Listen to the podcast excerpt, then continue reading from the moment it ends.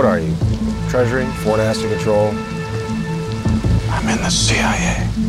What do you want from me? Your employers won't know you work for us. People you love won't know you do either. It's going to get lonely, but it's how we like to do things. Come on, you can do better than that. I can, and I do, and so do the people in my unit. Which unit is that? The one that makes sure we don't get hit again.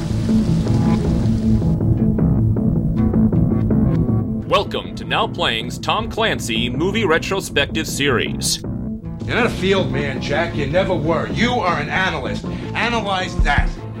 Join us each week as we watch and review all the film adaptations of Tom Clancy's novels. Welcome to the CIA, sport. Hosted by Jacob, It is an honor to speak to you today.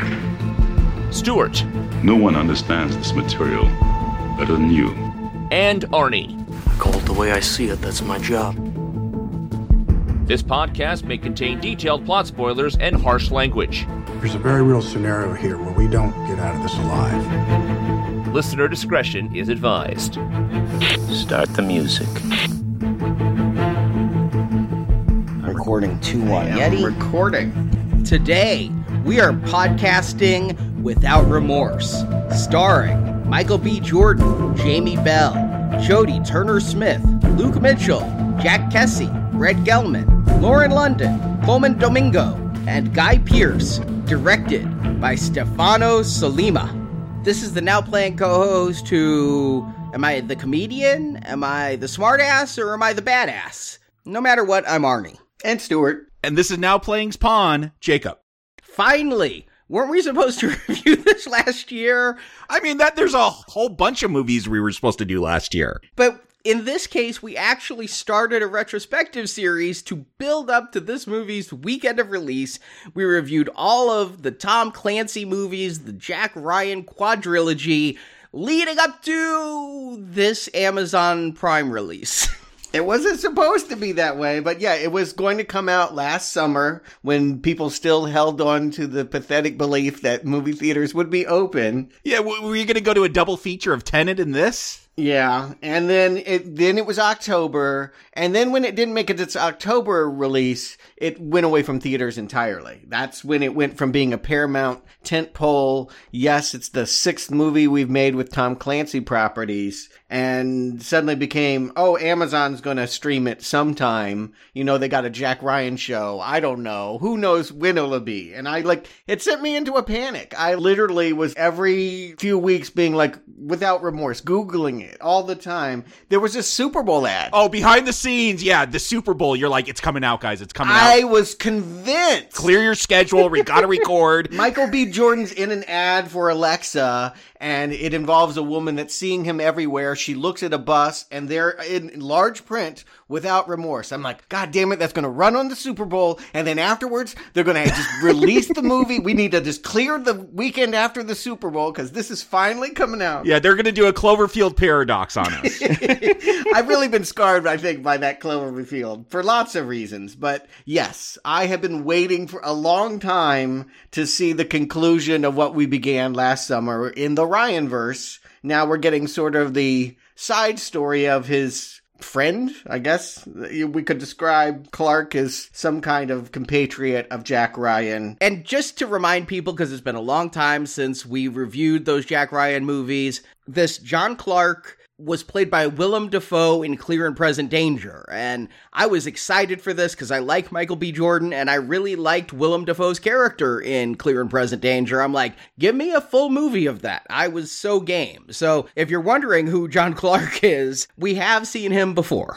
Twice, played by two different actors, and now a third actor. and so many others up for it. It should just be pointed out that they've been wanting to make this. This was going to be a big Christmas release back in 1995. They were like, we're going to get Keanu Reeves. He was just in this big movie Speed, and he can be this character because we bought the rights to Tom Clancy's Without Remorse. It's going to be our next big hit after Clear and Present Danger. exactly how does a movie take 25 years to get made? well, I can actually tell you that one. It's a guess, but I feel like a pretty educated one. I do know for a fact that Tom Clancy, we talked about it, was not happy with the later movie adaptations because they changed so much about his work. And one of the stipulations of selling without remorse was that he was going to have a lot more creative control over how the screenplay went. He was not going to see it get altered and in his mind hurt by the Hollywood process. I'm just gonna guess that's why this came out after he has passed. Because yes, he had to die. yeah, I vaguely remember this book. I read it. I don't remember reading a lot about what I saw in this movie. They seem like very different things from my memory. Well, it's a hazy memory for me, and I read it last year. But yes, I picked up this gargantuan 750 page book because I thought the movie was coming out within weeks and read it. I wasn't going to reread it, let me tell you that. What does it look like with this movie we're here to talk about today? Well, there's a Navy SEAL called John Kelly. He's got a pregnant wife that's killed, but it's by a drunk driver and he does want to get revenge, but not for her. But not for the wife, yeah. Yeah. Six months later, he falls in love with a hooker strung out on drugs. She's murdered by her pimp. And so it's John Kelly versus street thugs. Yeah, my memory was it, it was a pretty good Punisher novel. Like, he, he goes out, pretends to be a homeless man to get revenge on a gang, basically. And then there's some Vietnam stuff thrown in there that I don't really remember. Yeah, it's kind of a departure for Clancy. I will just say he was kind of in a grieving process. You know, his celebrity celebrity had brought him in touch with fans and he would sometimes hear their heartbreak stories. And a fan introduced him to his six, six year old kid dying of cancer. And this book was dedicated to that child. Like Tom Clancy hung out with that kid and went to Disney World and really thought about what losing a family would be and wanted to write a story from, you know, not his technical manual, how do you assemble a submarine, but more from the how do we speak to grief and, and heart. And, and, and that would be all interesting. You're right. That kind of sounds like Death Wish, Punisher, Rambo, except Clancy can't stop himself from being Clancy. I mean, in the end, there's also a second book stuffed into this one that when John Clark isn't trying to kill pimps, he is going back to Vietnam to rescue prisoners of war. And there's all of this other stuff setting up Jack Ryan and other characters from the more military angle of the universe. It's a prequel too, so I want to point out this is happening in the 1970s. Which is why I think they went with Gary Sinise. After Keanu Reeves said no, Sinise had just done Forrest Gump. He was known. His big mission is about taking care of vets. He would be a good choice for this. Was he too busy filming Impostor? Oh. I think in the end, my guess is in the 90s, Tom Clancy is hot. And apparently they tried to do a lot to like, okay, we'll set it in Vietnam and we'll, we'll do all of this. But it's a 750 page book with over 100 characters. And if you are going to be completely faithful to it, that's a three or four night miniseries. And I don't think that Tom Clancy ever understood the screenwriting process and what it is to alter and change things so that they work on the screen. He wanted to make this epic Death Wish movie with nothing changed. It was Platoon and Death Wish all rolled in one. And I think they tried to do it for a while. And when they couldn't get that draft of the script that he would accept, you know, times had changed. Clancy movies weren't hot in the 2000s. It was all about Jason Bourne and superhero and gladiator movies. And you have shit like Tom Clancy's Net Force on TV. It's pol- policing the internet. Like 9 11. I mean, I brought it up before, but 9 11 changed world politics. So seeing this all this old Cold War stuff that he writes about, it just felt dated. Like he doesn't speak to the times anymore after September 9/11 you really need a Russia. You really need to go back to the Cold War, which is, I think, why Shadow Recruit focused so heavily on like, let's get the characters to Russia. Let's think about the old Soviet Union, how it creates this identity for America. That's what this movie does, though. Yeah, exactly. If you're going to be faithful to Tom Clancy, you have to have it be about those Cold War politics. And if Shadow Recruit had been a success, this was going to be the sequel. Without Remorse was going to be Kevin Costner mentoring a Clark character,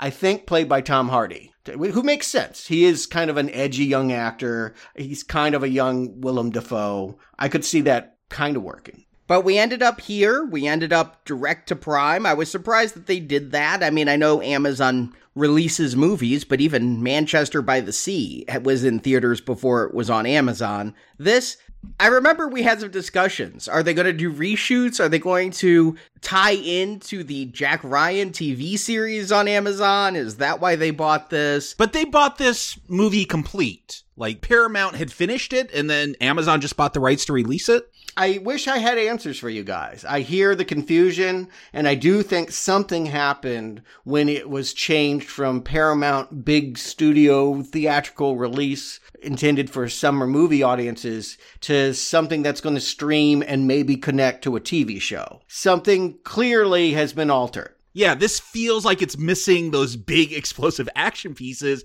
I would expect to see in the big screen. I will say this. If you were trying to resurrect a Clancy verse in 2020, I don't think you could get a better team of people than who they got. The best Tom Clancy movie that never got made probably is Sicario. Love it. Yes. It's a very clinical look at the Mexico US border drug wars. It's got that quality of feeling both cerebral and macho. Like there's action in it, but it's sort of like minimalist in a way that you won't see outrageous stunts and superhero kind of stuff. It, it, feels real world enough that it almost feels like body cam footage, but really gorgeous looking body cam footage. And that movie was written by Taylor Sheridan. He is here adapting this book, at least initially. I think he did get rewritten by the producer. Also credited Oscar nominated for Hell or High Water, Wind River. There's a new Angelina Jolie movie out this week, Those Who Wish Me Dead. All of this is his work. So someone I really admire is adapting this difficult book. And the director, Stefano Sollima, he made the sequel to Sicario.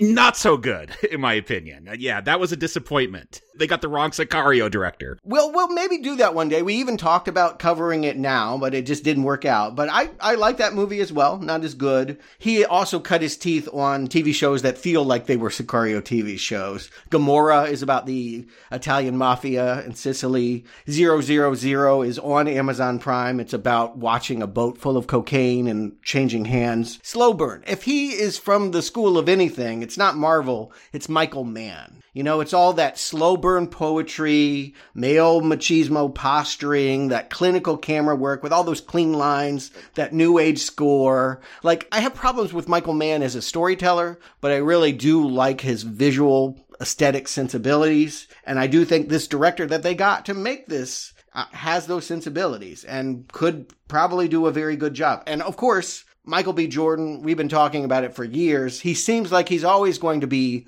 the next big thing. I feel like he's always just waiting for that role that's really going to deliver him to the superstardom. Right now, I think the closest he's got has been Creed. Absolutely, yeah which still feels like it's in the shadow of Stallone. Like I don't feel like it's his franchise because he refuses to die in those movies. Yeah, I don't know how to take this. I like Michael B. Jordan a lot as an actor. I can't tell if it's ego or what. It kind of bristles me because during his press tour for Without Remorse, he was asked if Stallone's going to be back for Creed 3 and Jordan's just like, "No, this is a Creed movie. There's no more Rocky. We're going to be Creed from now on. I'm like, okay. Does Stallone have a pulse? Then it's a Rocky movie.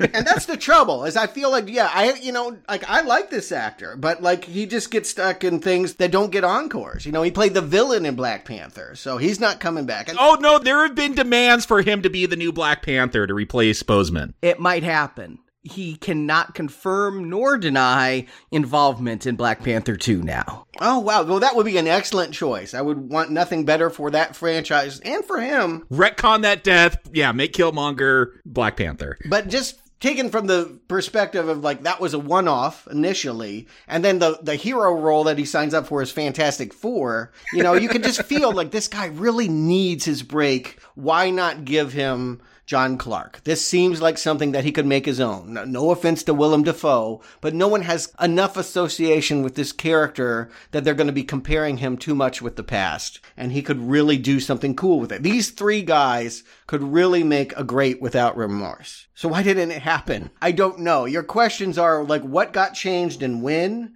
Obviously, COVID hit. Obviously, it took a year for reshoots to happen. Obviously, there are two different studios and screenwriters that came in and then got rewritten. I can only guess that a lot of what we're watching today was not what they intended when they rolled cameras in 2019. You'd think? Oh, I'm sure of it. I, I would lay down my life that at least half of this movie has been changed to make it a lead in to a Rainbow Six film. Oh no, that is still the case, isn't it? As far as what I've read, Michael B. Jordan has been confirmed to have signed on for the Rainbow Six sequel. Right, but now working for Amazon, who has a Jack Ryan series, who already had an established identity with where Tom Clancy was let me just put it this way. I think of this screenwriter and this director as being very clinical and cynical. I think that they would have a lot of things to say about current politics and I feel like almost none of that really comes through in this final version. Like we will find out that like there's almost no villain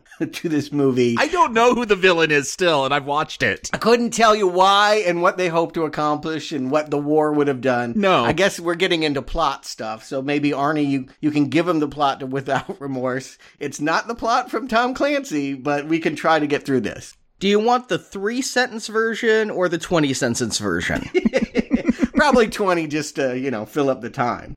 Michael B. Jordan plays Navy SEAL John Kelly. His team is tasked with rescuing a CIA agent held captive in Aleppo, but on the mission, Kelly realizes the captors are ex Russian military, not Syrians. Mission lead Robert Ritter, a CIA agent played by Jamie Bell, seems unconcerned. The Russians retaliate and kill two members of John's squad, then come to John's house to kill him. They kill John's pregnant wife, and John kills one of the gunmen, but in a shootout, John and the other gunmen are wounded, but the assassin gets away. Curiously, there are dead Russians in John's house that John didn't kill, but John wants revenge for his wife, and Secretary of Defense Thomas Clay, played by Guy Pearce, so you know you can't trust him, seems inclined to give it to him. John gets the name of a Russian diplomat and ambushes the Russian at the airport, setting the diplomat's car on fire. And then John gets into the burning car to get a name from the dying Russian, yeah. Viktor Rykov. That's the badass part. It's one thing to let someone's car on fire,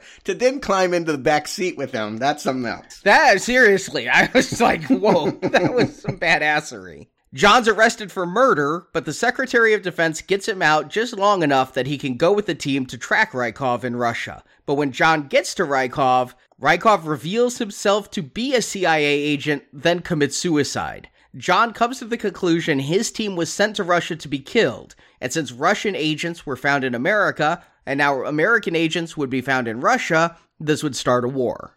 John prepares to sacrifice himself so his team can escape. If John is captured, he's an American criminal, but not an American soldier. The team leave as John provides cover, but John's able to get out as well. Back in America, John takes Secretary of Defense Clay hostage, and Clay admits that he was trying to start the war with Russia so Americans would stop fighting each other and it would boost the American economy. Yeah, I think he's going to need more than a dead Michael B. Jordan in order to pull that off. Yeah, our, our relationships during the Trump administration, when things started to feel really divided with the American citizenship, like there was a lot of criticism of Russia. It did not unite us. I think the divisiveness started under Obama or. Oh, it started way before even then, but yeah. Reagan.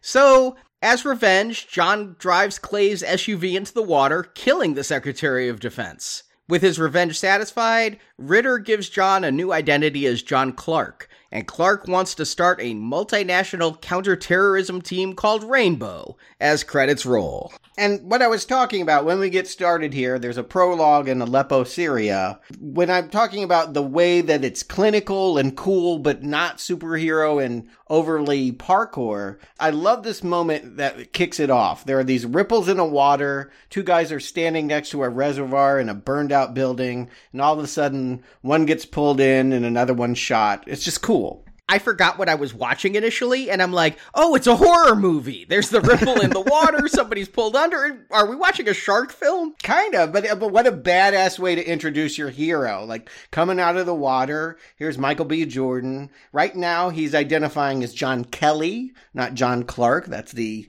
arc of this movie, is how he gets that last name and that identity. He looks human. He's in a relatable conflict, and yet it's got something yeah, sleek, stylish, artistic. I'm in the movie. Do, do you think they picked Aleppo on purpose? Like, remember Gary Johnson, the libertarian presidential candidate, when Hillary versus Trump was going on and they asked him about Aleppo and he's like, Aleppo? And that was actually good. Like, people actually looked up what was going on in Aleppo because this guy had, had no idea what was going on. But, like, I do feel like that's still kind of like a, like, I had to refresh myself. Okay, what was going on in Aleppo during this time? Okay, civil war. None of that's really going to matter, though, because it's all going to be focused on the Russians eventually. Yes, this is Syria, and that conflict, and more importantly, the immigrant crisis that came out of all those people fleeing that country has had major repercussions on U.S. Russian relations. So it is, I think, a defining battle right now. It's very contemporary uh, that we're thinking about it. And that the idea that these are not Syrians that have kidnapped a CIA agent, but Russians could lead to something that does feel ripped from the headlines. But ultimately, very quickly, we'll go away from that. We'll run as far uh, as it can away from anything that might be deemed controversial. I'm liking this opening, though. Again, I'm not thinking it's the same person who pulled the person under the water and did the underwater sniping of the other guards. It's, you know, a, a SEAL team there. But Michael B. Jordan is the first one we see. He's the one who gives a little bit of talk back to the CIA agent who is being vague. Ben Grimm! It's a Fantastic Four reunion. do you have any idea how long it took me to come up with where do I know the name Jamie Bell from? Well, he was a child star. He was in Billy Elliot, and he he's a, actually a very good dancer. But like, yeah, this is a strange role for him, and I feel like he really wants to telegraph early. I am the problem. I am giving you bad intel. I am your enemy. I just the way he glowers at Michael B. Jordan. You just feel like these two have some kind of beef, and we've been introduced to the real villain being the CIA. Yeah, I, oh, I was totally sucked in by Ritter. I'm like, okay, this is going to be the bad guy of the movie. Like, I, I should have known they're trying to make him look too bad at the beginning here. Right. But yes, definitely, he is not a character to be trusted. He knew Russians were the ones holding this hostage. He did not tell this Navy SEALs team. Deep state, right? Like, we're thinking, like, yeah, there's some kind of collusion. There's something going on. And I'm thinking back to the old Tom Clancy movies, especially Clear and Present Danger, where the CIA was working against the military and burning all those people and Harrison Ford had to hack a computer really quickly. I mean, mm-hmm. I'm thinking that this is where it's going to go, that there is a deep conspiracy going on already. And so I'm kind of liking this. I'm liking where it's going. I did think this was going to be more of a team picture than it ended up being, though, because when Ritter says to Kelly, Are you a comedian? And the other team members speak up like this guy's the smartass, he's the badass. I'm thinking, okay, we're gonna have a SEAL team movie where we have a comedian and we have a badass and we have all these things, and Michael B. Jordan being the badass will be the star. There's people who follow Michael B. Jordan around in the movie. I can't say this is exactly the A team or even the B team. Yeah, at one point they're gonna say like, "Let's drop our code names. We're gonna die. So here's our real names," and and then they just go back to their code names for the rest of the fight. I'm like, yeah, it doesn't feel like a team movie. It does feel like a solo Kelly film with some people around him. And that's the second team. It should be pointed out. This the first team gets whacked. That's the surprise. Does the whole team get whacked? We see two get killed. I thought this mission is going to be there to get rid, rid of the rest of the team. There were at least five or six people in this early team. Yes, and we will also, we will definitely, we haven't even brought up the female SEAL yet, but we will be following her. She will be a sidekick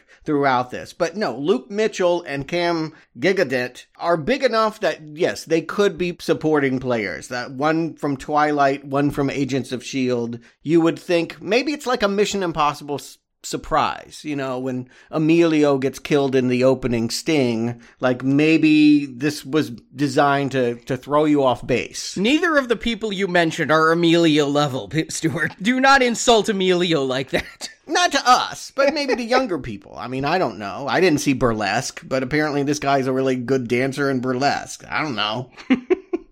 And there's a big party for some reason, and we see John Kelly's I don't know who these kids are playing chess, but John's going to come up and make a chess move quickly and be like, I'm helping you out. And that creates for the rest of this film this metaphor about how John Kelly's a pawn, but a pawn can take a king and all of this. And then when they meet Rykov later, Rykov is also a chess expert. They say a pawn can't take a king. Is a pawn not allowed to kill the king in chess? I a pawn alone cannot take a king, but a pawn with another piece can be the fatal ebb. Yeah, you get that king into a checkmate situation. A pawn can be part of that checkmate. Yes. A pawn can take a king, which he says early on in his revenge, but then later when he's downtrodden, he goes, I guess a pawn can't take a king.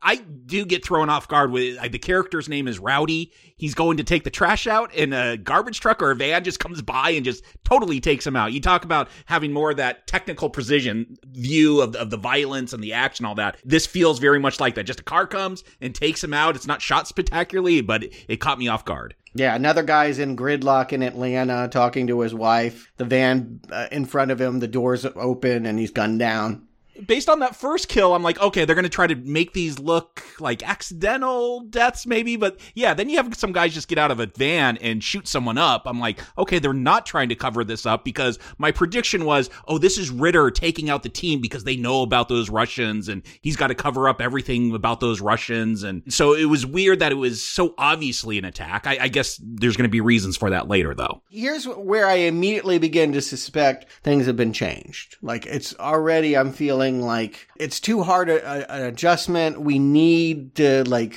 have grounded this more. I don't know. Like I already feel like Amazon might be the ones doing the whacking. Like they're just like, oh, we're not going to follow the plot as it was scripted. We're going to take out these characters and put our focus on Michael, who, again, when we see his pregnant wife, Pam, she was always going to be dead meat. She was dead meat in the novel. And here, when, yeah, she's dancing with her husband and talking about how she's due in a month and he's got a new job in the private security sector and he'll never have to go on another SEAL team mission again. We, we all know this cliche. Oh, the fact that he's like, I'm going to go listen to music downstairs. She's like, don't stay down there too long. But I'm like, okay, you're separating him now so one could die. Giant headphones. Yeah. yeah. It's, just, it's, it's almost kind of funny, really. Like, it's not intended to be, and it's certainly not funny to watch a pregnant woman get gunned down in her bed, but there's something like overly dramatic, overwrought about the way that they've set her up. I don't know if I'd say funny. It just feels very rote, very cliche. Like I've seen this a bunch before. And, and maybe that's not necessarily a bad thing, but it just feels very familiar and very, again, you, you look at those other Clancy films we talked about, huge world wars about to break out, nuclear weapons. Like this feels very small. Yeah. When you say funny, yeah, I agree. Killing a pregnant woman, killing anybody is never funny,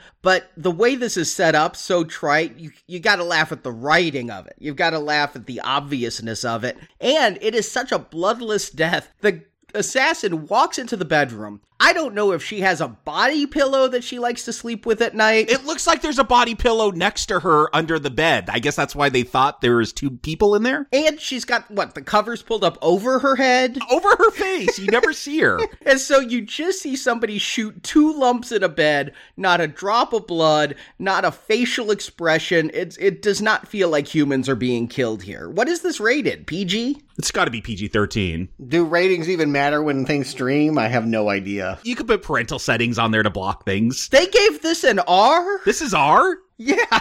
I don't remember an F word. I don't remember anything gratuitous. R for violence. Some of the physical violence I think is well choreographed, but I never feel like it's R rated violence. Even more baffling, we knew that she, obviously these killers are coming for John, and they didn't know he was, you know, downstairs listening to his tunes. There's like six of them. Go to different rooms in this house. Don't all go to the same room.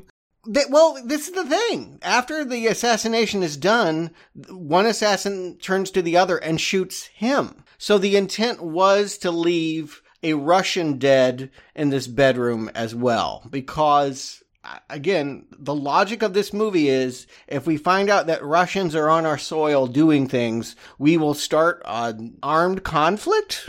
And my takeaway is John wasn't supposed to be killed because they want this team to end up in Russia so US troops could be found over there. I think maybe question mark. But they'd shoot him twice and he's almost almost doesn't pull through from that. So if that the plan was that he would recover. I'm just going by what they say later on in the film.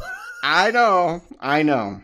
I think the plan was to kill him, but since he was alive, they decided that he was someone they could use instead of just having to worry about offing him again or sidelining him. Although they tried to kill him again in prison. Yeah, there will be very little about this plot that feels like it was written by an Oscar nominated screenwriter. And so I really do just believe whatever the real mission was, it was left on the cutting room floor because it's easier to set this thing up for a Rainbow Six sequel than it is to tell the cynical one off story that they were headed toward. Does his wife like rainbows? Do we hear anything about rainbows in these early scenes? I don't know. Is he coming out at the end? I'm not sure. Yeah, he says that rainbow is something personal to him. I don't remember any rainbows early on in this film. It comes at the end. It is? It is there, but uh, my secret hope was that he would finally be like, my favorite movie's Rainbow Brite and the Star Stealer. Like that, I did want him to like find out there was like some silly reason that he wanted a rainbow team. But yes, I believe the motivation here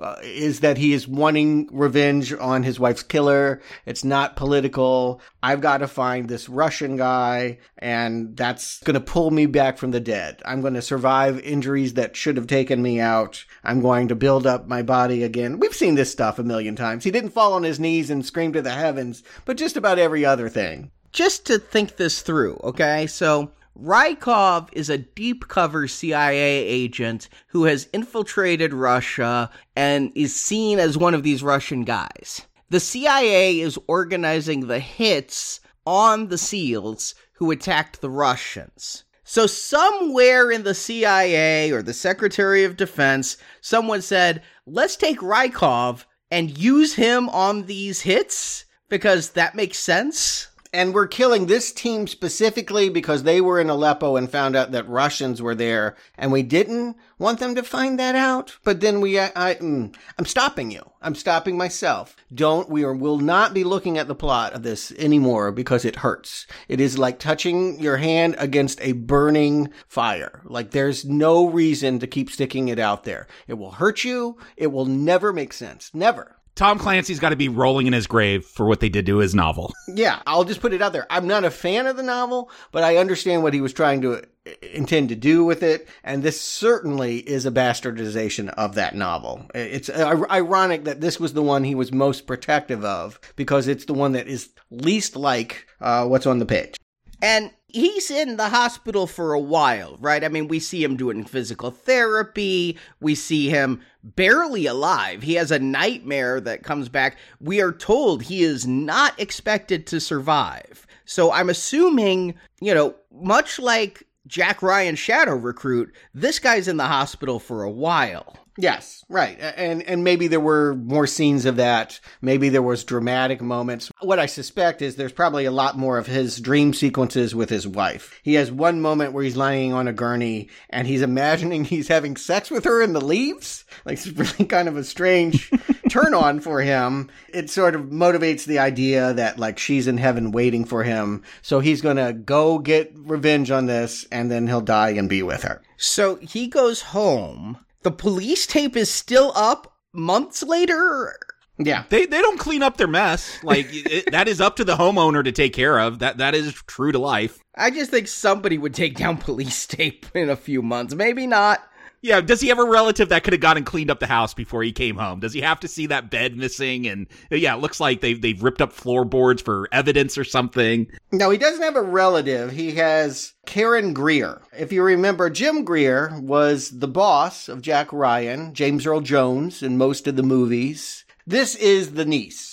Now, they, this is something they had to do because in the book, you know, obviously that was a prequel, and so they could have that character earlier back in in the Vietnam era. But we're so far removed from that now, and you know, we're now in a time where we're looking at ways to expand diversity. And can we make characters that weren't written as black females into black females? I will say it's quite a stretch to say that this model is going to be a Navy SEAL.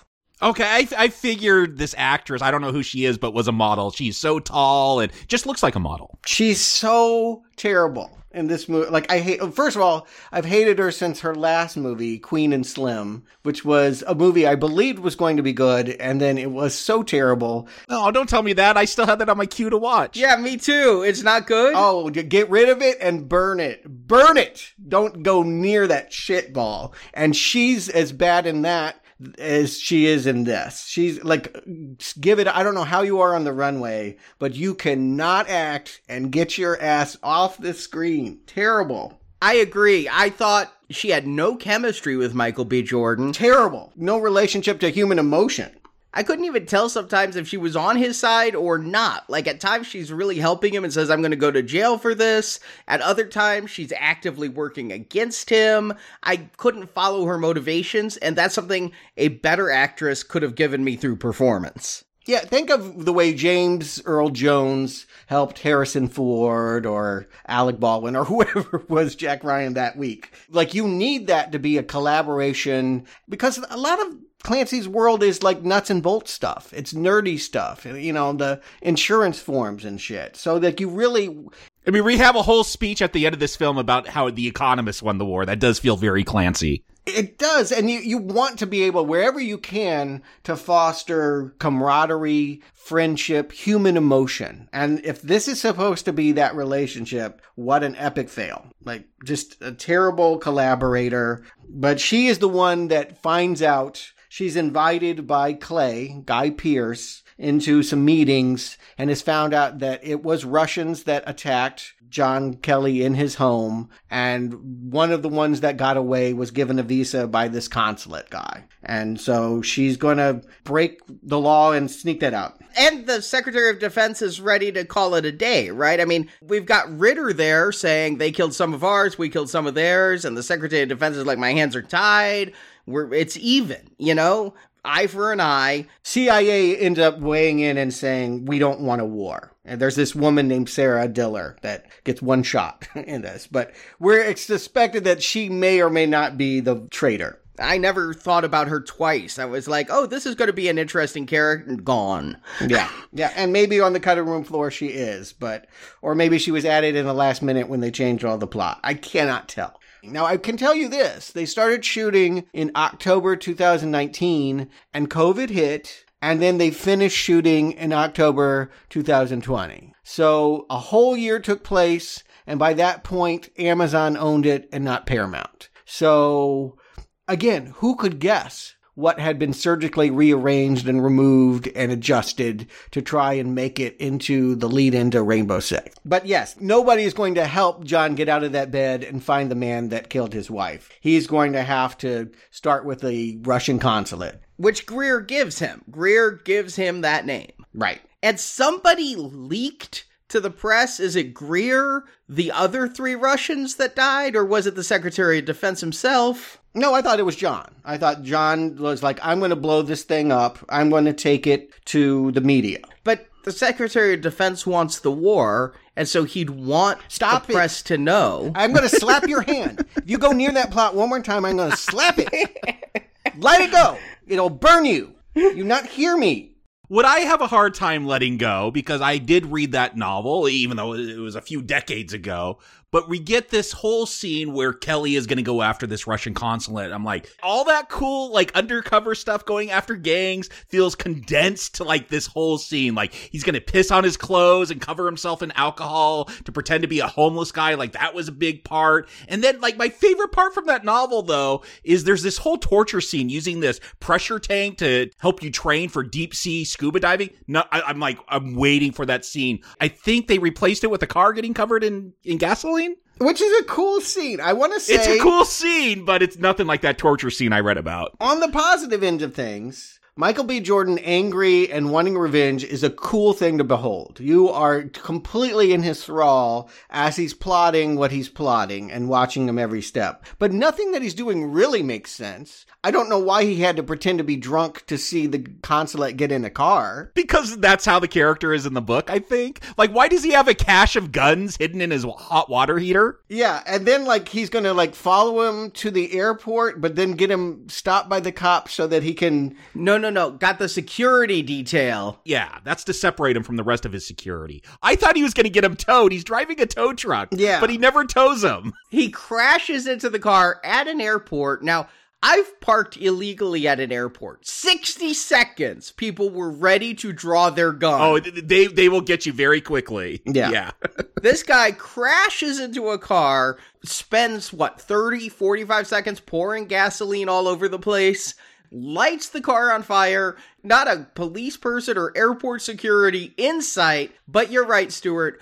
Total badassery because I'm like, if you're killing him, how are you going to get that fourth name? And then he gets in the burning car. Yeah, that's again, it's a winning moment. It makes no sense, but it is absolutely amazing that this actor set the car on fire and then said, "I'm going to even use like the door handle and just like just step in and sit in it." And that should be enough to make anyone give up a name. Like I would give up all names, any name that I knew, I would tell this man. And I think again, going back to how are they going to portray the violence and the action in this? They are going for that more real world stuff. If if this was Arnold dousing a car, it's going to blow up. But yeah, gasoline just burns. It's not explosive. Now, there's stuff in that engine that maybe something might happen, but it relatively safe as long as you can get in and out from the, the heat and the flames. Yeah, you see the like wind like windshields cracking and like things are bad things are happening. I feel like there would be very little oxygen in a few minutes inside the Yeah. car.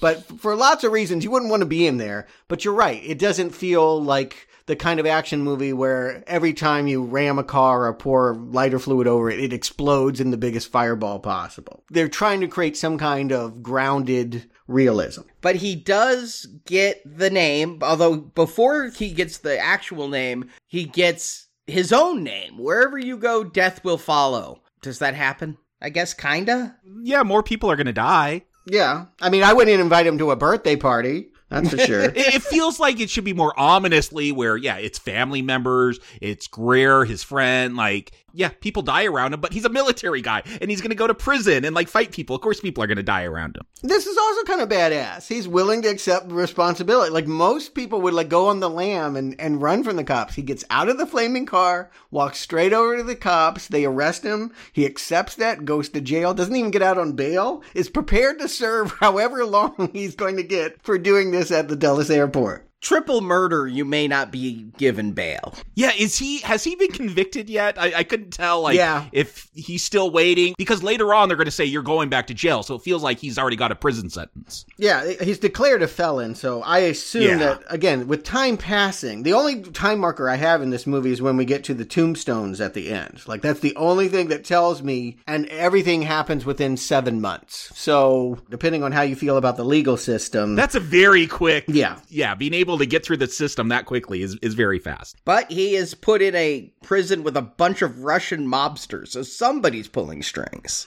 Right. He's being set up to die. The same people that came at him at his house are probably behind the idea that, you know, in prison, it's, I mean, we have a hundred of these movies. You're going to get shanked. You're going to get killed when you're least expecting it. Some will come for you and get whacked. But that said, yes, I've seen this happen a lot in films. This film, it, it creates a, a tenseness. I, I am in suspense as you hear those crowds, whoever coming towards that door of the cell that Kelly is in. You know, he's wrapping his sheet around his fist, I guess to make like a punching glove, and he's flooding the cell so it's slippery, covering himself in water. I don't know. I, I'm really into this build up. How does that, like, I, the sink? I don't get how, like, having a wet floor is going to help anybody. It makes it harder to move. It makes it slippery. It, For him. For anyone. Yeah, it's it doesn't help him any more than it hurts the others. I think he's pr- he probably has more training than these prison guards. Like it's part of SEAL training that you do the ice capades or something. You know, they're Navy SEAls. The Navy works in water.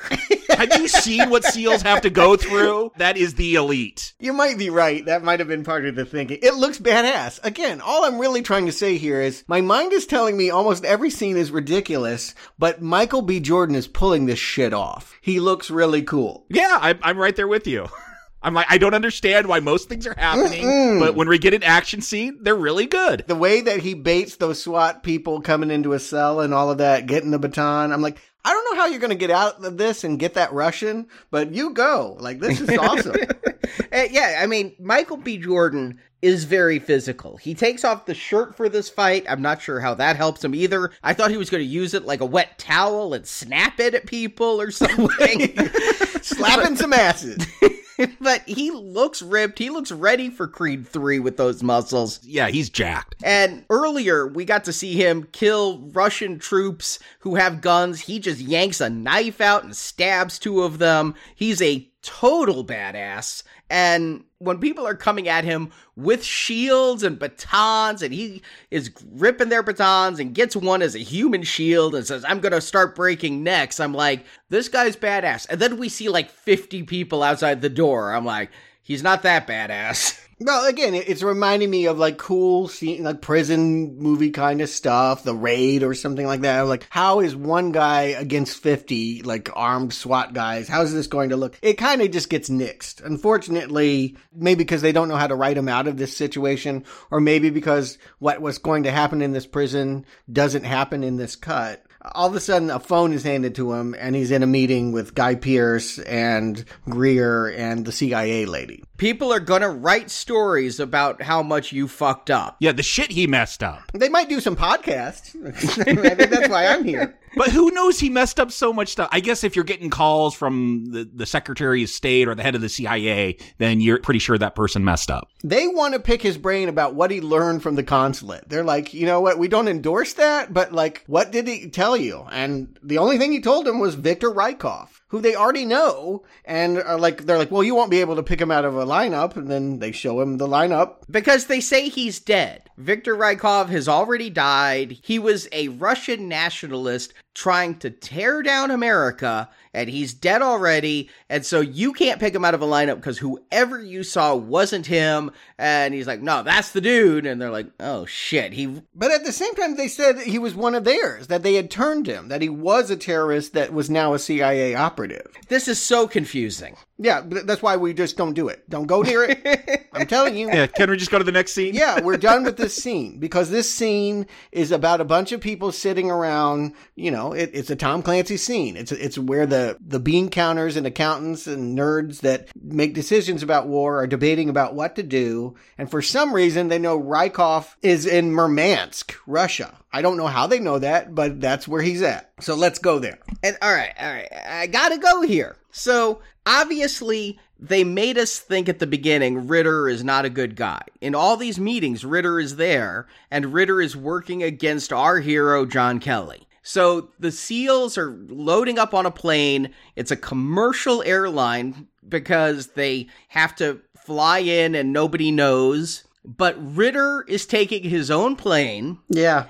Yeah, because we're supposed to suspect him. That's the only reason. Right, exactly. He's so dirty. He's like, I can't go on this plane. And then that plane that they're on, the commercial aircraft, gets shot down. Who arranged this? Was this the Russians actually just knowing that plane shouldn't be here? No, this is Guy Pearce, Clay, setting all this up, I think. Yes. If they'd all died, I guess that would have been enough because hey, you've got Americans. They would have found the bodies in the ocean, yeah, Yeah. and seen they were military. Again, I think that this scene had an entirely different purpose that has been reshaped. We were making a plate and now it's a cup. We just like in a few like twist of the clay and throw it in the oven and suddenly something that was made to look like something else is now trying to pass itself off as this. And I don't know why, Arnie. It doesn't make a whole lot of sense. But I will say it's an awesome plane crash. I do like this scene, but this is where I wondered how much of this film was done when Paramount kicked it off to Amazon because I feel like a lot of this scene, if this was the big blockbuster you're trying to get me to go into theaters during the summer and buy the big popcorn and watch this thing, like feels like this crash would have been more dramatic. I would have had more exterior shots of of seeing the plane crack in half and sink. It feels like it's all in a soundstage. It's all all in a tank for Jordan to swim around in and, and do the stuff and it's exciting. It just feels smaller scale to me. But I think that's Sollima's approach. I think that his idea of action is always make it minimal. Minimalist. We don't want it to seem too bloated like a summer blockbuster. And I do like that most of the scene is just about finding air pockets so mm-hmm. Kelly could justify being underwater so long. Like, for some reason, that just makes me happy. You're taking all those action cliches I grew up on in the 80s and going, okay, here's the, here's the real version of that, guys. You got to find air pockets. You got to breathe. You can't hold your breath for five minutes. Everybody's like, we have to save our own lives. We are in an airplane filling with water. I mean, there's a couple ways out, but you can't go up. But John's like, we need our gear. We need our gear. Yeah, they need to get Zodiac. What is that? Like, I, I, kept waiting for this big piece of gear that he's so like concerned with saving, and that they're gonna call out its name. But I don't know. Was that just the boat they ride into town on? Yeah, that's just a mistake with them not explaining better. The Zodiac is the inflatable boat they're gonna use, but the way he makes it sound, it sounds like they've got some kind of amazing tech that they're gonna have. And no, it's just a boat, self inflating. And then this is the moment in the movie where I gave up and I turned on subtitles. Could you guys understand what was being said in this movie? I watched this just on a television with a sound bar. Maybe it didn't have a stereo mix, but I could not understand half the dialogue. It sounded like they had marbles in their mouth, so I turned on subtitles so I could double check anytime I'm like, did they say Zodiac? Did he say get the gear? It was really hard to hear. I usually have subtitles playing just in case I, I miss something. I can go back and see what it was. I'm not watching them the whole time, but I didn't glance down that many times at the subtitles. I did not have that problem with the sound mix. I watch everything with subtitles, so it's just second nature to me. But I, I will agree that it's difficult to know in this moment what is going on other than, hey, they're on a set that's turning 360 degrees and it's filled with water and the plane is breaking in half and the slick, cool visuals. This is my kind of action scene. I guess I would just put it that way. There's something about its understated quality that feels hipper than the CGI John Wick stuff. Totally disagree, but okay. Yeah, well, again, it's just a different aesthetic, and you know you can like both. Yeah, no, I'm I enjoy John Wick, and I enjoying this at the moment. Yeah, but I appreciate that. The, again, if I could take this story seriously, it would help ground it and make it seem like something that was much more honest and much more true to life than a James Bond movie. I wish this had made as much sense as a James Bond movie. Or, or maybe at least Jason Bourne, which still feels a little sci-fi, but feels more grounded than this as far as getting into the plot. Yeah, Moon, Moonraker is more coherent than this. I agree.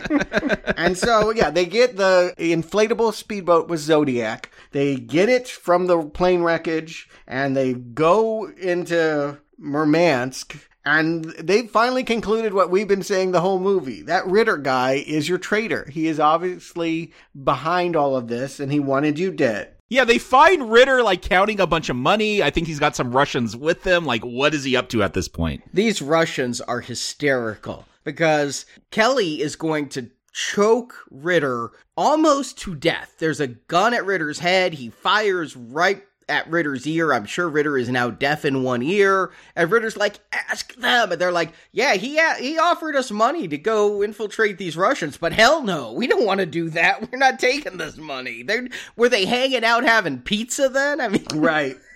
well, what was it all about? They were just here for the afternoon tea. I don't know. Yeah, but again, do we believe it? I mean, I think that Ritter is still. There's not many suspects. No, I still suspect Ritter. Yeah, yeah. There's not many suspects to to look at. It's either him or Greer. You know, Greer made the the vote of no confidence that she didn't want John to come along on this mission. Does that mean she has some hidden agenda? Maybe you could make that conclusion as well, but there's not a lot of people to accuse here. So Ritter is, again, he's just so rat faced and unlikable that, like, we just find ourselves projecting our disdain on him. And it's worth pointing out the camera lingers on many shots. We see his wedding band. And I think that's a trigger for John, too, of like, you have this married life. You have what I was supposed to. You can go home to your wife and kids and you don't have to wear military gear. You're always like dressed like you're in J. Crew or something. Like you get to be normal and I'm not. And I'm mad at you about that. There is a version of this movie that would be hysterical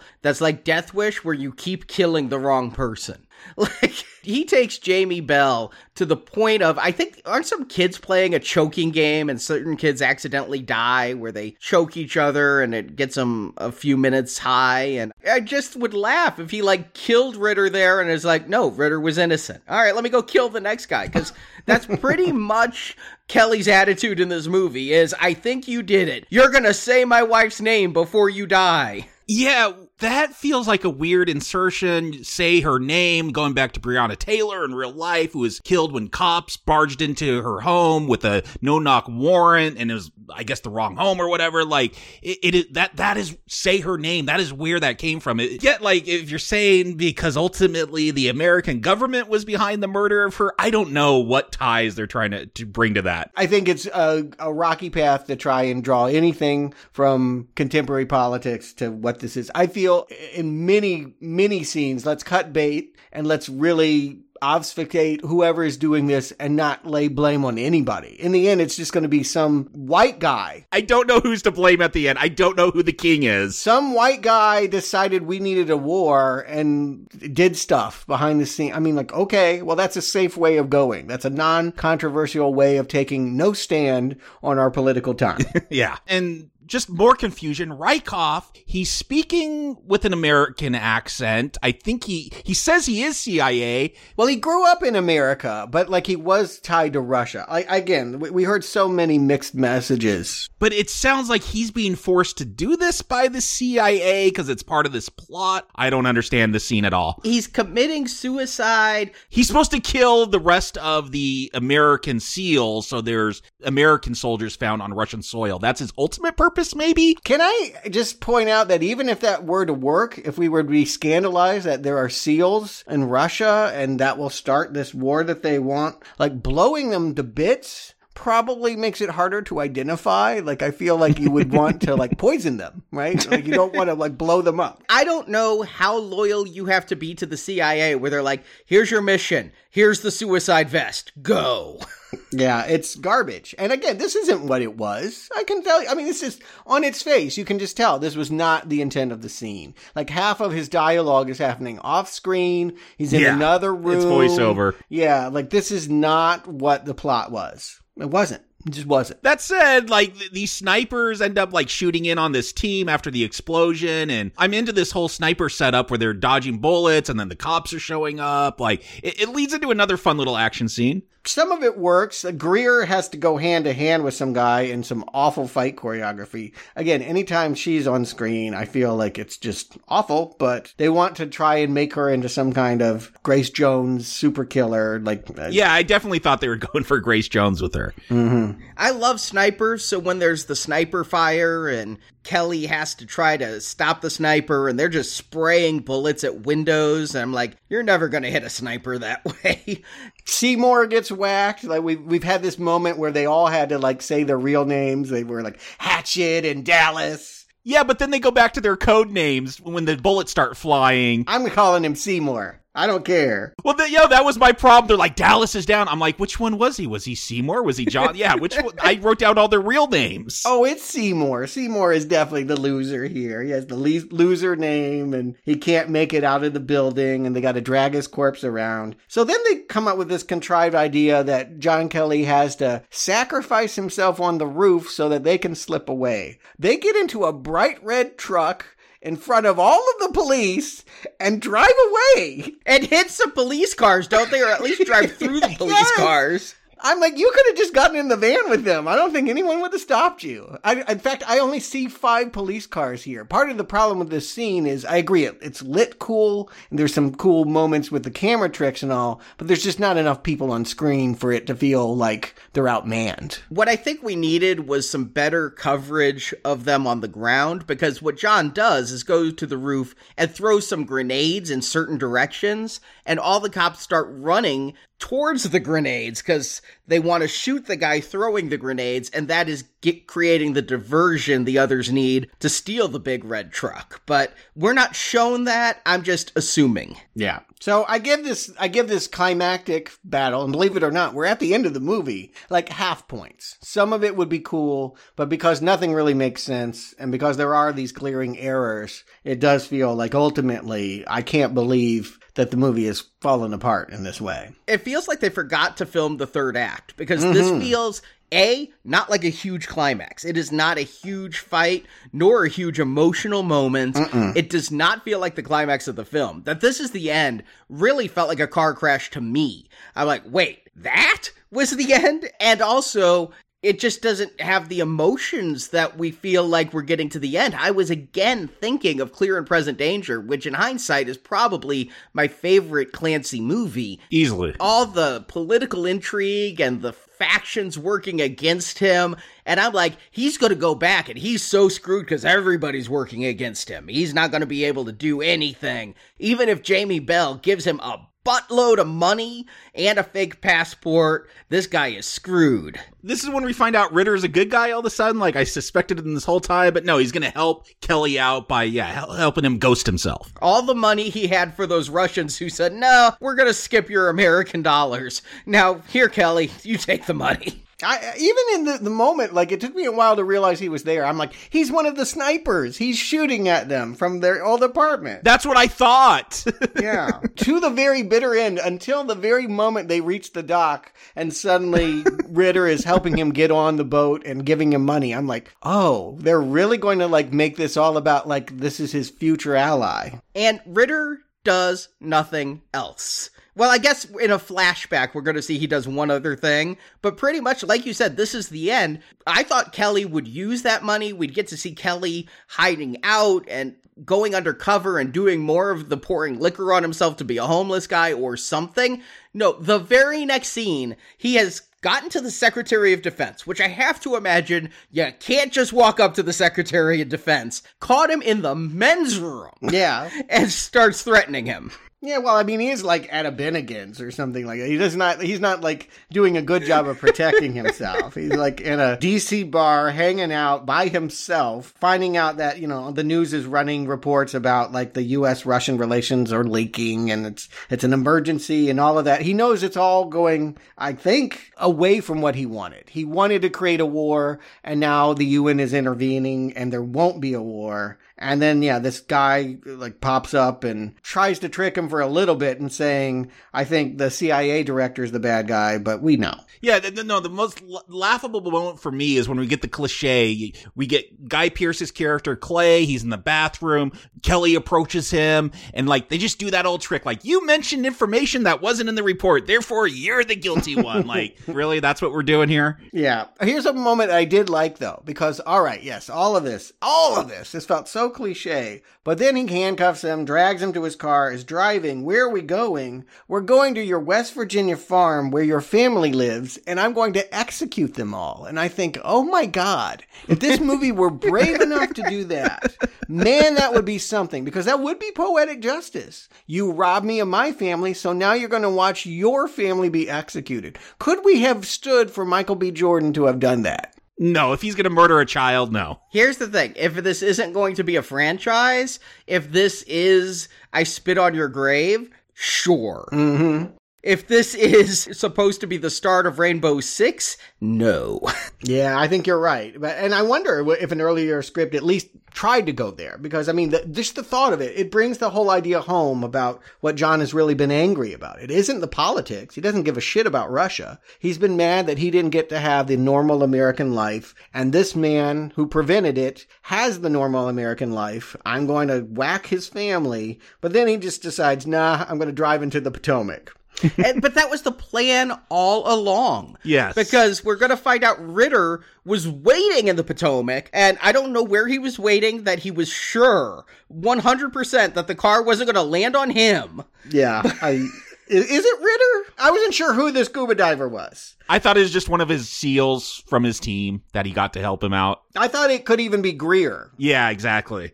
I'm not sure who did it, but here's where we get our rainbow. Like you guys were asking, where did he get the name? Wait, wait, it's are you talking about the rainbow when he's like drowning and he has a dream of his wife? Yes. You kind of get that sun glare. Yes. You kind of get that lens flare. Yes, it is like the prism that you get when light flashes on wet glass. That's the rainbow? That is, he thinks he is going to see his wife. You can see in this moment, this car goes all the way to the bottom. You're claiming that it was arranged that he would escape, But the way it plays to me is John Kelly is perfectly prepared to drown. He's not trying to get out. He's going to sit there next to Clay and watch that man drown. He can hold his breath longer, but he's not trying to get out of there. And like, I just want you to die and then I can die and I can go be with my wife. I thought maybe that's what they were going to go for until we get that flashback. He was just waiting for whoever to show up with that scuba tank. Well, th- as they approach, the lights hits. I think the way it originally played is he didn't know that he, they were going to rescue him, and so he thinks he's going to heaven, seeing this heavenly light. It you know streaks and becomes a rainbow prism, and he has you know he's back at the leaves in the campfire with his wife for a second, and then nope, these people pull him out and he was audio recording Clay's confession, you know. I want that audio recorder, please. I would like the audio recorder that could be submerged into water. Yeah, how's it waterproof? And play still and not lose that data cuz when I go to cons, I take portable recorders, but those things I treat like freaking glass. Uh, but yeah, but are you planning to drive into the Pacific Ocean? I mean, like- I never know where things are going when I'm at a con.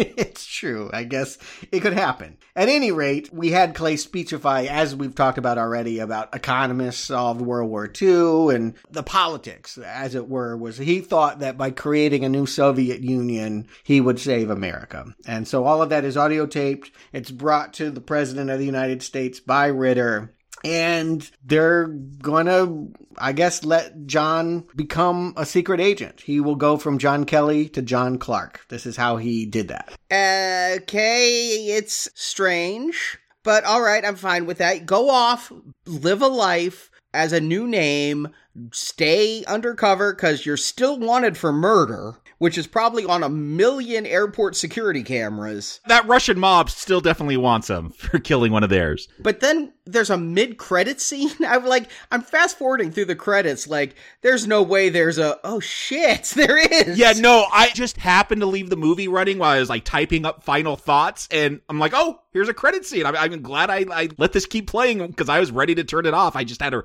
write down a few more thoughts while they played, though. Hey, gentlemen, remember to keep standing six feet apart. Like this is totally a pickup shot, right? I mean, you can tell they're not anywhere near there. It all looks like blue screen. They, they're blue screening the fucking Washington Monument. Like they can't even get to the Washington Monument. Ritter is now running the CIA. Did he use that recording somehow to get Dillard thrown out? Yeah, they say her, uh, she was no good. She didn't say one thing. And so we throw her out. I'm promoted. I brought good intel. And so now I can make the decisions and yeah, this ghost guy comes back at me and says, Hey, I always wanted to have a US UK NATO alliance called Rainbow Six. Yeah, he's asking for a lot. It's not like, Hey, can I just not pay taxes anymore? it's like, I want a multinational counter terrorist team that I'm going to lead, even though I'm supposedly dead and I almost started a war with Russia. Like, g- give me this huge bureaucracy to run. More than that, though, because that's not something Ritter can do. He goes to Ritter and says, I want to meet the president.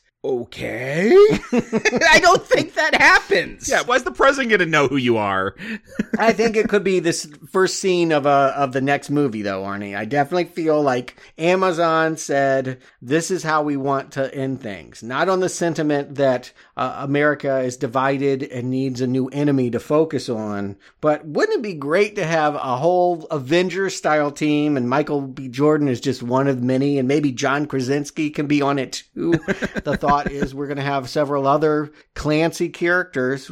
We'll make solo films and then bring them all together. Yeah, not not just who's going to be on the Rainbow Six team, but has this been confirmed? Because I think that's a video game series. But I'm here doing the Clancy stuff. But Justin's the video game guy. Like it, it's going to get weird. He could take my spot. But there's a book. Mm. There is a book about Rainbow Six that Clancy wrote after the video games. Nah, he didn't really write it. It was like ghost written, and yes, it it was a video game. It was created at the same time. It was synchronicity. So yes, I think what you're really saying is we definitely got to bring in Justin on this one. I don't know. Jacob Stewart, how much remorse do you have about this movie? Jacob. Surprisingly, I don't have a lot of remorse for watching this. Like, look, is it bad and stupid and cliche? Yes, but it's also an action film. And as an action film, I got into these these moments, uh, swimming around a plane, looking for air pockets to breathe in. I'm like, oh, I kind of like the realism that they're going for here, and some of the fight choreography, the the shootouts. Like, to me, this felt like a mid budget '90s action film, not like a big blockbuster Tom Clancy thing that I would expect it to be. And, and so, I guess that is where the disconnect yeah, this is a really dumb plot. I still don't know if Guy Pearce was the king, if there's another king, like who wants this war. We've had tensions with Russia over the last years and it has not unified us as a people. So like this plot is totally dumb. But this movie moved, you know, almost two hours, but it moved pretty fast for me because yeah, I was into the action scenes and they work there. So dumb movie, fun action. I guess that's a weak recommend from me. Like if you like action films and don't want to get uh, muddy down with modern day politics, like here is a film for you to watch. It is a week week recommend. Stuart, if this movie had a mouth, I would stick a light bulb down its throat and watch it die. That's its saving grace. There is no light bulb moment in this one, or else it would be as dumb as that Chris Pine one. I mean, I think it's kind of stupid like that. I mean, like it's unsatisfying and stupid, everything that you've accused it of, and yet I'm also feeling the same sort of benevolence towards its stupidity. I can't work up legitimate anger, in part because I think I respect the people that are involved, and I think that they were done bad in the post production editing phase. Whatever they were working on, set out to do, I have remorse that they didn't get to deliver it, that, that we didn't get to see it only in little moments like the Aleppo opening or the plane crash. Can you see their talent? The real question is what can be salvaged from this wreckage? I think it could. I think we could still have a good series out of this. I personally don't like Dr. No, for example. I think that's kind of a shitty movie too. But I'm a James Bond fan, and you know Sean Connery is one of the best iterations of that. So I do believe Michael B. Jordan shows his star power in this movie, and people might remember it fondly if he goes on to make a really good movie. I wouldn't count that out. I, John Clark could be the next James Bond, but he does need to get rid of the dead weight. No more Jodie Turner Smith, no more Greer, like she's awful. Jamie Bell, you know, he spends so much time trying to misdirect us by being like sniveling that he never bothers to be charming. We don't want to see him work with John Clark. So I feel like this movie gives us nothing but Michael B. Jordan. He is the one and only saving grace of this cast. But I think that, yeah, Rainbow Six could work despite this failure. And I would call this probably yeah, the worst Clancy movie, but maybe the right direction for the franchise. This is not worse than that Chris Pine one. Come on. Mm, I actually think it is. And for the record, I thought Patriot Games was worse than that. So Red Arrow, that's what I got to know. Oh yeah, sure, sure, sure. Yeah, but I mean, I feel like that's evident. This is a really terrible film. and Jacob, you and I had similar thoughts when I was finishing this one. I didn't go back to the 90s. Where I went was today's direct to video cinema, direct to streaming cinema. If Bruce Willis was the Secretary of State, who, you know, only had to show up for three days of filming, and Thomas Jane was playing Kelly, this is actually beating my expectations. I mean, it's it's a better film than that recasting you just imagined. I mean, they're making films together. I think they've made two films together, Jane and Willis, and they're both nonstop making shit movies. But if those guys were starring in it and I went in with those expectations, this might actually be a recommend. And you have me rethinking everything because I'm like, yeah, as a really fucking stupid action movie, it's fine. It's got some moments, right? I mean, yeah. And again, Michael B. Jordan is good with his physicality. Whenever he does hand to hand stuff. Yeah, you're saying it's fine with Thomas Jane. I feel like Michael Jordan is what makes this fine. Yeah, exactly. If it was with Thomas Jane and going through the motions. But I went in looking for a Clancy movie and yeah, I have to say this is also worse than Shadow Recruit mm-hmm. as far as being a Clancy film goes because they're trying to set up intrigue, they're trying to set up double crosses and suspense, and then they just completely whiff the ending by jumping there too fast. And now that I know they stopped filming for COVID, I'm wondering if they looked at what they had and are like, let's just not film this extra half mm-hmm. hour. Let's just skip yeah. it.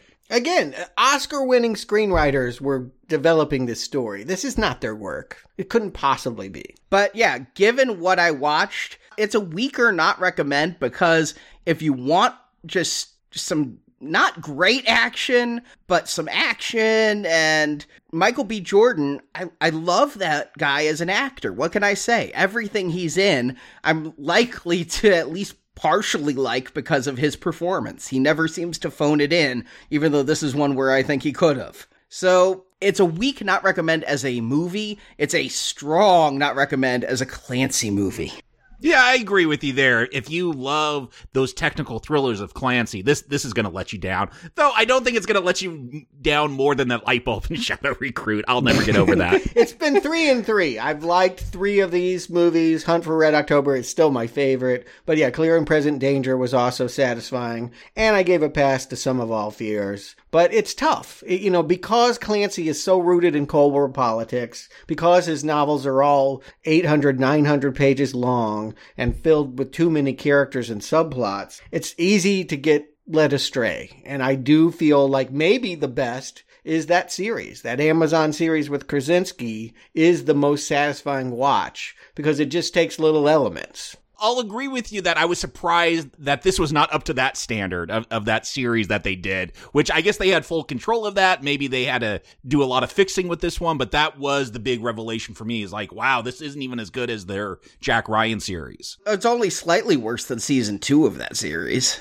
Yeah, season two, I didn't. I'm, I'm going with season one, which was a pretty good season. I didn't like season I like both seasons, and I would say that I think that's part of the problem is that they said, well, how do we make it season three? And the answer is you didn't have that in your hand. You were handed a plate. They said, let's make it a cup, and nobody wants to drink out of a plate. You know, like it just doesn't make sense.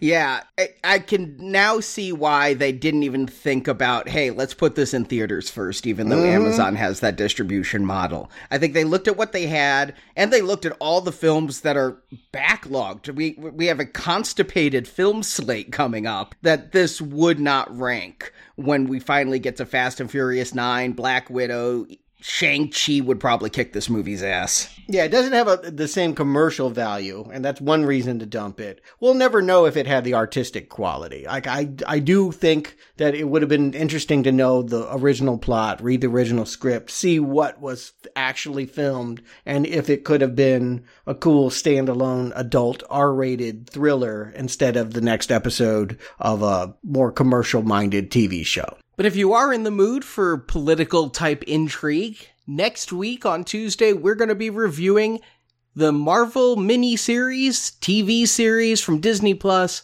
The Falcon and the Winter Soldier. And you bring up the Winter Soldier, it makes me think of that second Captain America film that was a political thriller with a lot of suspense and intrigue, uh, had a lot of qualities I think Without Remorse would have benefited from. Can Disney Plus give us a better Clancy than Amazon Prime? We will find that out next Tuesday. So we hope you'll join us for it at nowplayingpodcast.com. We put out a totally free show every single Tuesday. In the meantime, uh, if you're a patron this May, uh, we're going to talk about Brad Pitt getting assassinated in a very long title The Assassination of Jesse James by the Coward Robert Ford. Special request because Arnie loves Westerns, especially really slow ones. Mm-hmm. Ah, I can't wait. I've never seen it. I never thought I wanted to, but hey, you know, I'm not dreading it if people say it's as good as they say it is. it's good. I've seen it. Somebody wanted to pledge for us to review it, then what am I missing? I look forward to it. I know nothing about this until I push play. Okay. I didn't even know Brad Pitt was in it until you just said it. he was on all the posters. That was the selling point. Yeah, Brad Pitt this week in Assassination of Jesse James, and then Brad Pitt next Friday when we kick off Gold Level and the David Fincher series, starting with Seven. So, thank you to all of those who support our show. You can find the details at nowplayingpodcast.com forward slash donate on how you can support our show and get a second bonus podcast every week, almost for all the year, via the patron shows and the donation shows. And thank you to all who keep us going so that we can bring these shows out every single Tuesday.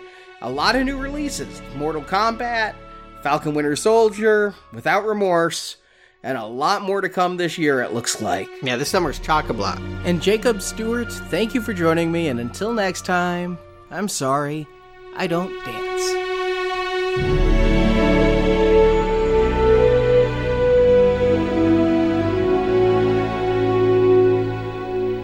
Stop the launch sequence. Lassiter here. Flash override. Stop the sequence. Stop the sequence. Order the planes to stand down take us to DEFCON 3. And would somebody ask Mr. Ryan if I can use the phone now? Thank you for listening to this episode of Now Playing Podcast. Any way you can get that Boy Scout on a field trip look off your face? Not a chance. That's what I like about you. We hope you've enjoyed the show. A great day, comrades. We sail into history. Come back to NowPlayingPodcast.com each week for another new movie review podcast. So, you feel like a movie this weekend? Also at our site, you can find hundreds of other movie reviews, including Star Wars, A Nightmare on Elm Street, Independence Day, the Avengers films, Back to the Future, Batman, Superman, The Fast and the Furious, and more. He's listening to it on his headsets, and he's just happy as a clam. And then all hell breaks loose. Now Playing Podcast is a show without any sponsors or ads. We rely on support from listeners like you to keep Now Playing operating. Reciprocity. That's a clever name for it. You can donate to the show and, as our thank you, receive bonus podcasts. Over 150 bonus movie reviews are available to choose from on the Now Playing Podbean page, including Alien, Night of the Living Dead, Jurassic Park, Ghostbusters, Indiana Jones, Lord of the Rings, Psycho, Troll, and more. Find a full list of available bonus shows at nowplayingpodcast.com forward slash donate. When the world trembled at the sound of our rockets, well, they will tremble again at the sound of our silence. You can also join the Now Playing Patron campaign through our Podbean site. Patrons of $10 or more get a new exclusive movie review every month, plus even more perks, including one where you can pick a movie for our hosts to review. Find the details on our website. I want the money in my account before I move an inch. You can help us out by leaving us a five star review on Stitcher, Podbean, iTunes, or your other podcast store of choice. You're either with us or you're against us, Jimmy boy. Make up your mind.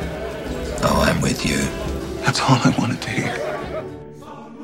You can follow Now Playing on Facebook and Twitter, where we post announcements of new episodes and where the hosts post movie mini reviews. Links to our social media pages are available on our homepage. Oh, did they hit anybody's Instagram, Facebook, Hopscotch, Reddit, no, anything? No, none. Now Playing Podcast is produced by Arnie Carvalho. When's the last time you slept? Wow.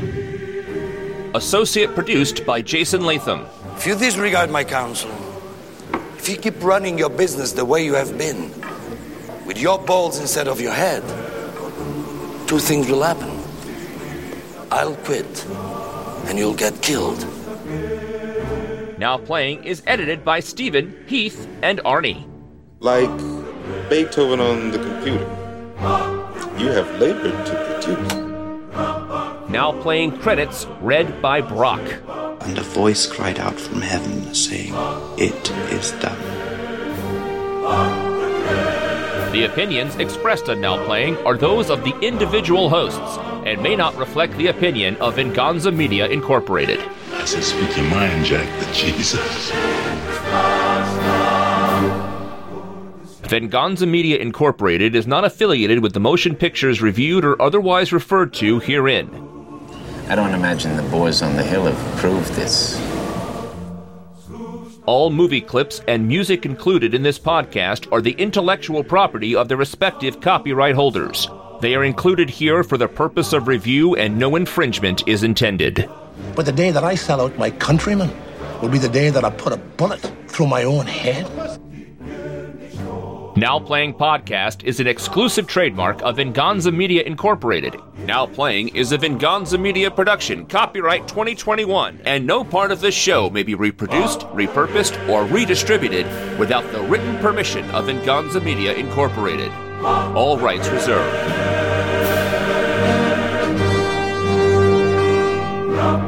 Welcome to the new world, sir.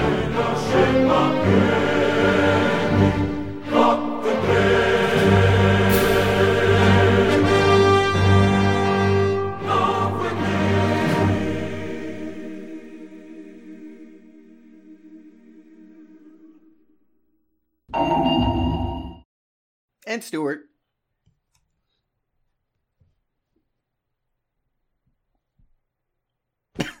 no, are we gonna have to wait five minutes Oh, for? uh, let me Jacob? let me take myself off mute. I thought you were reflecting the slow pace of this movie. Gomorrah is about the Italian mafia in Sicily. You got me really excited for the Gamora solo film with Zoe Saldana. I'm just gonna say, you were like, "What Gamora solo?" Whoa, whoa, no, okay, no, no, no, please. Again, this guy is not about. He even says, "I'm not doing superhero stuff."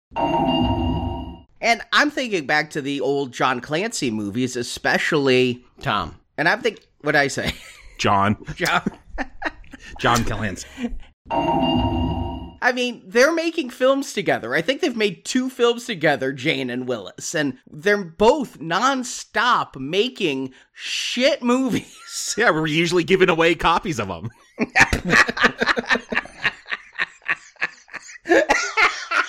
I mean, just call it I out. probably have to cut that or else I'm thinking that won't make the final cut.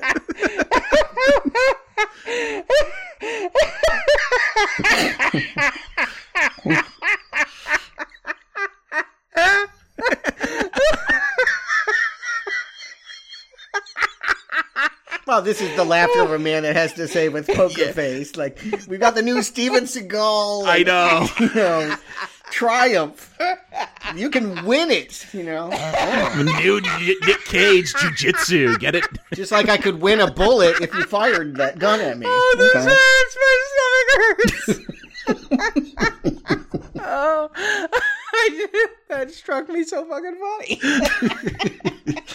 Because it's so true. It is so true.